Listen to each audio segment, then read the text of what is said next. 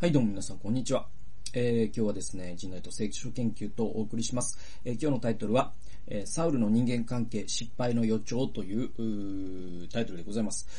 えー、第一サムエル記10章22節というところに、えー、こういうふうに書かれています。人々はさらに主に、えー、あの人はもうここに来ているのですか？と尋ねた。主は見よ、彼は荷物の間に隠れていると言われた。っていう箇所でございます。えー、っとですね、これがですね、まあ、あの、サムエルが、あサウルに油を注ぐという、まあ、油注ぐというのは、アノイントって言うんですけど、えー、っと、まあ、王様の、何、象徴と言いますか、王位を授かる人に、えー、油を、注ぐという預言者がね。まあそれはイスラエルの、えー、一つの伝統で、だからダビデも油注がれたものと言われているし。で、えっ、ー、と、キリストもですね、油注がれたものと予言されている。これはキリストが王だっていうことの意味であったりとかすると。で、えっ、ー、と、このね、箇所って、まあ、どんな箇所かと言いますと、実はその、この前に、そのロバのね、ロバ探してるんですよ、見てるみたいな話のとこで、実はサウルとサムエルって面識はあるわけです。ね。あるんだけど、正式にじゃあ油注いだのはいつかというと、この17節ぐらいから始まるんですけど、えっ、と、サムエルはミツミツパで、えー、民を主のもとに呼び集め、イスラエル人にいた。イスラエルの神、主はここを言われる、えー、イスラエルをエジプトから連れ上り、あなた方をエジプトの手と、あなた方を迫害していたすべての王国の手から救い出したのはこの私だ。しかし、あなた方は今日、すべての災いと苦しみからあなた方を救ってくださるあなた方の神を退けていや、私たちの上に王を立ててくださいと言った、今部族ごと分断ごとに、えー、主の前に出なさいと。まあ、ここでもね、まあ、サムエルはチクッとですね、まあなんていうか、釘を刺すというか、本当は王を求めるっていうのは良くない。神を信頼してないってことなんだよ。でもまあお前たちが言うから、ね、えー、やろうじゃないかということで、えー、なんで、この、くじをね、引くんですね。で、まあ、続き、その、サムエルはイスラエルの全部部族を近づかせた。すると、ベジベビ、えっ、ー、と、ベニヤ民族の、がくじで取り分けられた。えー、サウルというのはですね、ベニヤ民族出身なんですね。で、そしてベニヤ民族の部族をその氏族ごとに近づけたすると、マテリの氏族がくじで取り分けられた。そしてキッシュの息子サウルがくじで取り分けられた人々は、サウルを探したが見つからなかった。人々はさらに、主に、あの人はもうここに来ているのですかと尋ねた。主は見よ。彼は荷物の間に隠れていると言われたというですね。まあそういうくだりなんですよ。それで、まあ、あのー、これね、あの、ダビデの時も同じことが行われるんですね。うん。で、えっとね、これちょっとね、なんていうのかな、面白いなと思う。そのダビデとの対比が面白くて、で、まあ、サムエルはまず彼と二人の時に油、彼に油を注ぎます。その後正式に民の前でくじ引きの結果、彼が王として、えー、任命され王位につく、つくんですよ。ダビデの時も同じことが起きてるんです。もう最初個人的に面、ね、面識があるんだけど、また正式にくじを引いて油を注ぐ。で、まあね、あのね、ちょっとこの話自体も面白くて、っていうのは、なんかね、その、このいわば民が全員集められて、ね、えっ、ー、と、くじを引いて、そしてサウルが扉を開けられて正式に油を注ぐというのは、いわゆるオフィシャルな、公的なことじゃないですか。でもこの前に、ね、サウルとサムエルが、えー、すでに会ってて、油を注いでるんですよ。十章一節です。サムエルは油の唾を取って、サウルの頭に注ぎ、彼に靴付けしていった。主がご自分の譲りの血と民を治める君主とするため、あなたに油を注がれたのではありませんかって言ってるんですよ。だから、2回やってるんですね。で、これって、まあ、ダビデの時も同じようなことが起きるんですよ。で、あの、ここから僕らが学べることは、その、公的な、ね、その、オフィシャルな、パブリックな、ね、公的な、パブリックな、オフィシャルな証明、コーリングっていうのは、心の内の個人的な証明の後に来るっていう、この順番大事だと思うんですよ。ね。えー、だから、その常に我々は個人的にまず神から呼ばれるんですね。で、本当に呼ばれたその飯に歩んでいると、公式にもというか、パブリックにも、その、印をされるというんでしょうか。その、承認されるというか、こういう順番だと思うんですよ。まあ今もね、その、まあカトリックのね、7つの秘跡の中の除会っていうのがあって、うんと、ね、えっと、プロテスタントはそのうちの、えっと、秘跡の中の、まあ一応3つかな。だから洗礼と、えっと、洗礼と、生産と、お暗種、暗種例。で、暗種霊っていうのが、だからこれが秘跡なのかどうかっていうのは、諸説あり、教派によっても違うんですけど、一応暗種霊っていうのがあるんですよ。キリスト教のその、牧師という人は、暗種霊を受けた人という認識が、まあ、プロテスタントの一応コンセンサスとしてはあって、で、僕自身は、えっと、あれなんですよ、暗種霊を受けた、受けてないんですよ。だから、あのなんていうのかな。その、こう、いわゆるそのコンセンサスの上では牧師ではないんですね。はい。なんですよ。で、えっ、と、まあ、そういうのがあるんだけど、その暗種例にしても、多分その先生方は、今ね、その牧師になってらっしゃる先生方は、個人的に神に召されたからこそ、まあ、ね、進学校に行くとか、なりして、で、聖しね、その専門訓練を受けて、えそして、パブリックな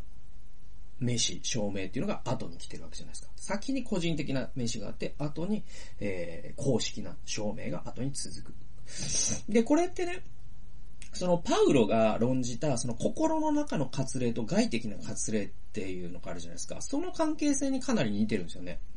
要はその、ね、割礼を、そのクリスチャンになったら、違法人がクリスチャンになった時に割礼を受けるか受けるべきでないかっていう問題が紛糾して、第、ね、第1回のエルサレム公会議っていうのが開かれるというのが、使徒の15章に書かれてるんですけれども、えー、その部分で、えー、まあ、他の手紙とかでもそれに関することをパウロが書いてること、えー、からもわかるのは、パウロは、その、割礼っていうのは、基本的に内面的な割礼こそが重要だと思う。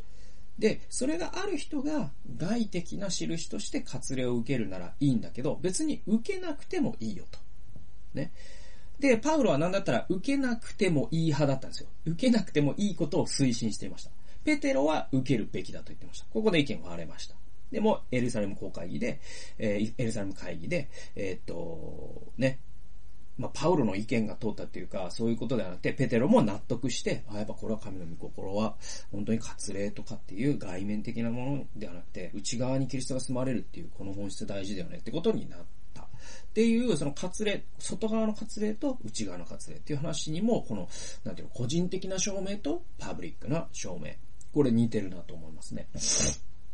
で、今日の話、ここからさらに続くんですけど、で、サムエルの予言通りに、サウルは預言者の一団と出会い、予言をします。これ、サムエルの予言っていうのは、ロバと、ね、あの、ロバ探してた時に、サウル、がサムエルにそれと知らずに会って、で、君た、あなたはこれから預言者の一団と出会うでしょう。そして予言をするでしょう。主の霊が激しく下るでしょう。みたいなことを、え、サムエルが言います。そのと、えー、その通りになります。ね、えー、主の霊が彼に激しく下って彼は予言をしたというふうに書いてあります。で、えー、この章でね、印象的なことがあって、それが、あのね、サウルの性格なんですね。で、後に、サウルという王はですね、まあ、特に、ダビデへの嫉妬と殺意という形で、内的な不安定さと自信のなさを露呈していくようになります。で、サウルという王様は多くの点でま神様を悲しませた王様だったんですよ。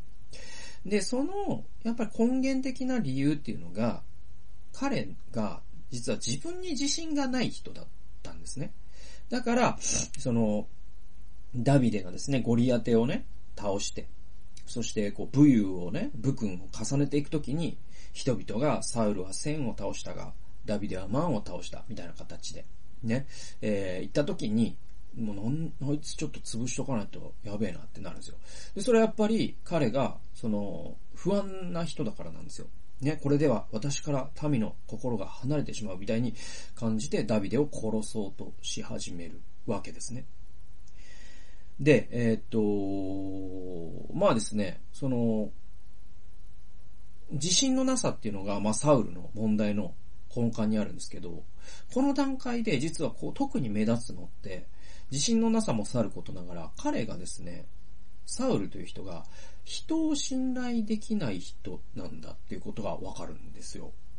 で、どういうところにそこがか、それが観測されるかというと、まずですね、彼はですね、サウルはサムエルに出会って、一体何を話したんだいっていうふうに、サム、えー、サウルの叔父に聞かれます。で、えー、その時に、サウルはですね、ロバの行方をサムエルが教えてくれたんだよってことだけを明かして、自分の王位について言われたことについては黙ってました。で、また、王位を決めるくじで彼が選ばれた時、まあ、ここに書かれてるまさにそれなんだけど、物陰に彼は隠れてたんですよ。で、彼はサムエルの予言について、あるいは王位について、ね、自分の人生を神がダイナミックに導かれていることについて、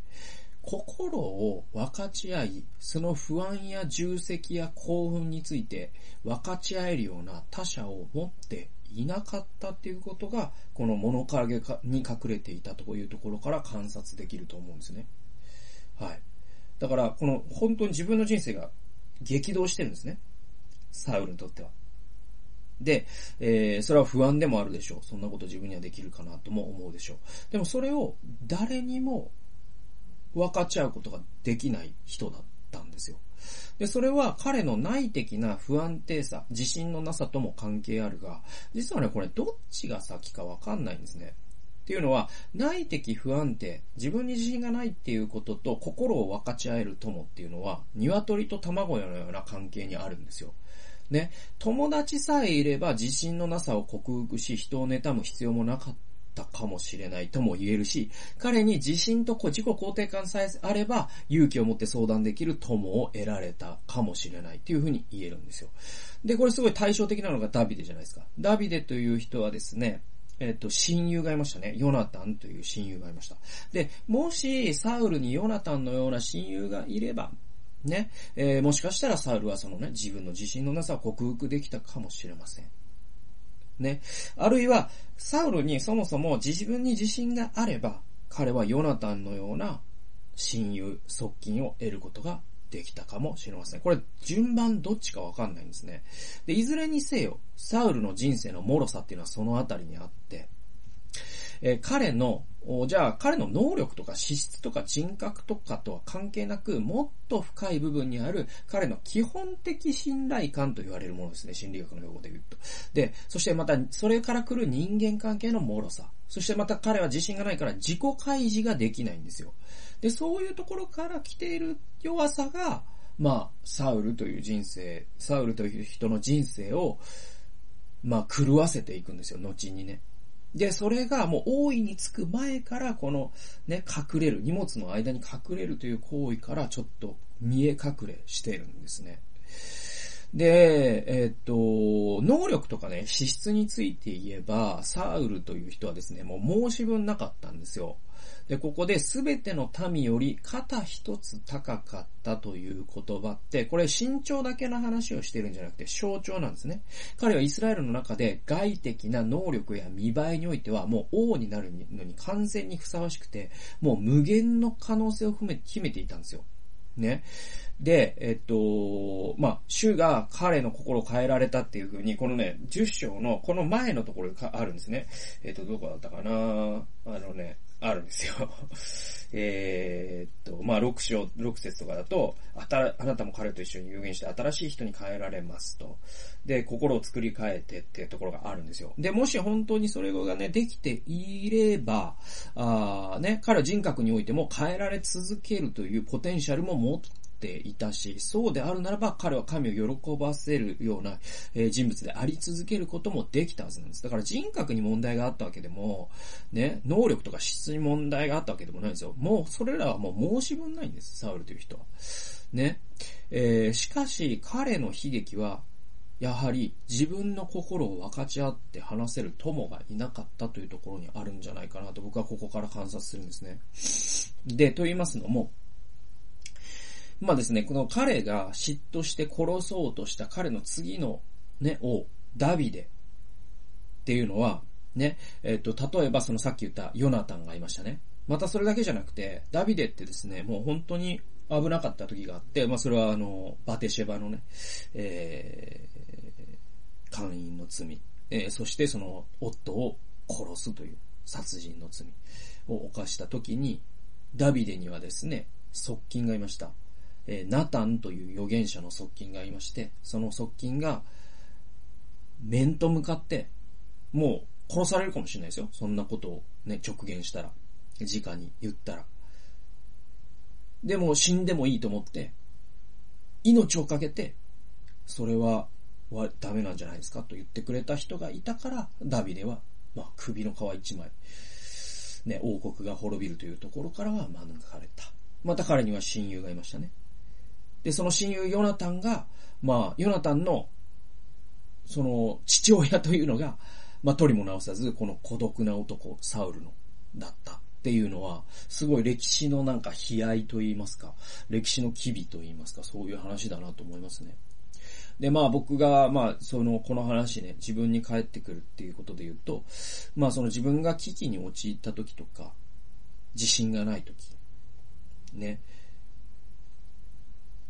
まあ重責に震える時、その時に僕は物陰に隠れるような人だろうか、あるいはそれを友と分かち合うような人だろうか。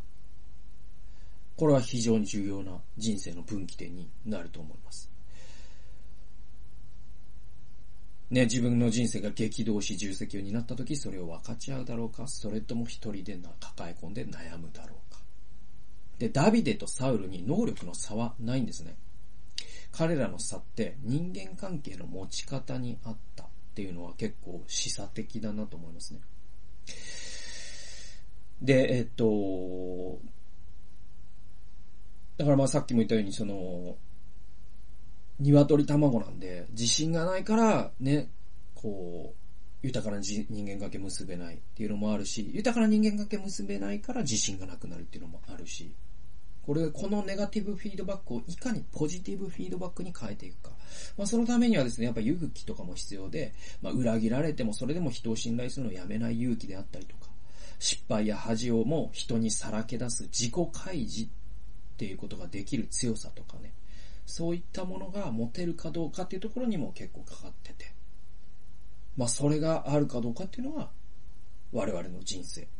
本当に大きく左右されるんだなっていうのを、まあこのサウルが荷物に隠れたという行為一つから我々読み取ることができるんじゃないかなと。